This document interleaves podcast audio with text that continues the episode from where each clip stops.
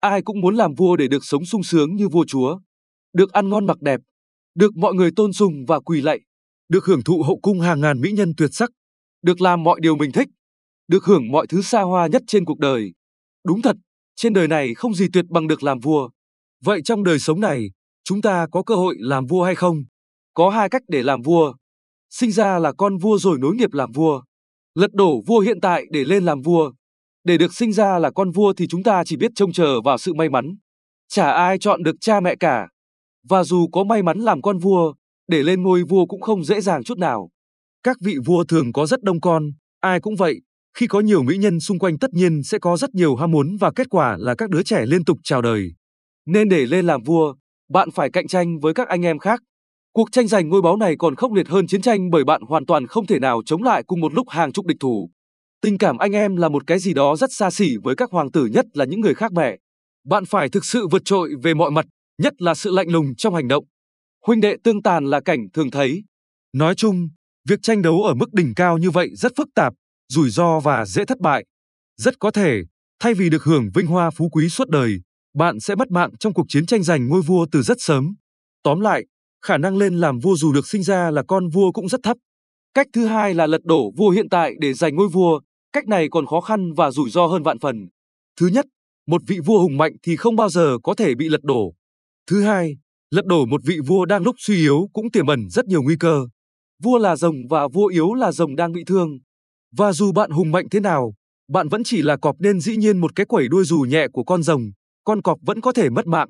Vì vậy, bạn đừng bao giờ đi đầu trong cuộc chiến giết rồng. Hạng võ đi đầu lật đổ nhà Tần nhưng Lưu Bang lại là người giành chiến thắng. Viên Thiệu, Tào Tháo, Tôn Quyền, Lưu Bị đều lần lượt tranh giành quyền kế nghiệp con rồng nhà Hán, nhưng cuối cùng dòng họ Tư Mã lại là người chiến thắng sau cùng. Có thể thấy, trong cuộc chiến lật đổ trật tự cũ để xây dựng cái mới, kẻ tiên phong là người đổ máu nhiều nhất nhưng lại chả bao giờ đến được thắng lợi cuối cùng.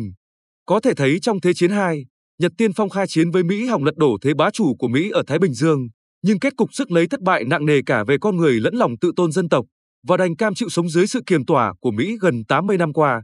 Trong khi đó, Trung Quốc năm 1940 hoàn toàn lép vế trước Nhật nhưng với vị thế bên chiến thắng trong chiến tranh, họ nghiễm nhiên trở thành khách quý của cả hai siêu cường Liên Xô và Mỹ.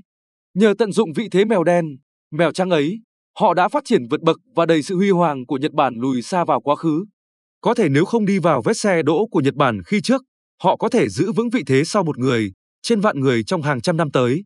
Tóm lại, bạn hoàn toàn không nên mạo hiểm liều mạng lật đổ một vị vua nội lực hùng cường. Chỉ khi nào vị vua ấy tự thân đã suy kiệt thì bạn mới nên nhảy vào. Và thay vì đi đầu tận lực tận sức giành lấy ngôi báu, hãy đi sau và thong thả chiếm ngôi vua từ chính người đi đầu. Như cách dòng họ Tư Mã Ý đã làm khi tiêu diệt dòng họ nhà Tào, xoán ngôi nhà Ngụy và lập nên nhà Tấn thống nhất Trung Hoa, kết thúc thời kỳ Tam Quốc phân tranh. Xét cho cùng, đánh bại một con cọp đồng loại vẫn dễ hơn lật đổ một con rồng đang yếu thế. Đến đây, bạn có thể thấy lên ngôi vua là việc rất khó khăn và luôn đi kèm rủi ro mất mạng.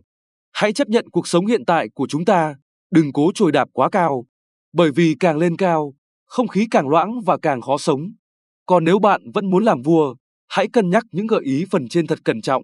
Thắng làm vua, thua làm giặc, vinh quang luôn đi kèm với rủi ro. Bạn hãy suy tính cẩn trọng. Và một yếu tố bạn phải luôn xét đến là vận may. Thật vậy, để đi đến được ngôi vua đòi hỏi người đó phải được thời cuộc ủng hộ. Bạn có thể tham khảo quá trình thăng tiến lên shogun của Tokugawa Ieyasu để thấy rằng nhiều khi định mệnh đã an bài ai làm vua ai làm giặc. Dù cho người làm vua có thể không hề cố gắng từ đầu để lên ngôi vua, cũng như kẻ làm giặc không bao giờ nghĩ mình sẽ thất bại cho tới trận chiến cuối cùng. Chúc các bạn thành công và trở thành những vị vua anh minh cái thế.